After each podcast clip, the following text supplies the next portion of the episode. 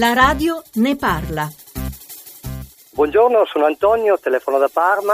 Volevo fare una piccola riflessione sulla situazione italiana. Io penso che dare lavoro ai giovani che vedo anche qua davanti a me sia una priorità, ma certamente se mantengono a lavorare persone di una certa età, con magari 38-40 anni di lavoro sulle spalle, ancora per altri 3, 4, 5, alcuni promettono anche fino a 67 anni di età, questi poveri giovani cosa fanno? Dove lo troveranno il lavoro? Come faranno a farsi una famiglia? Io dico che dopo 8 anni, parlo appunto dei 38-40 anni, uno abbia già dato. Cosa ne pensate? Grazie.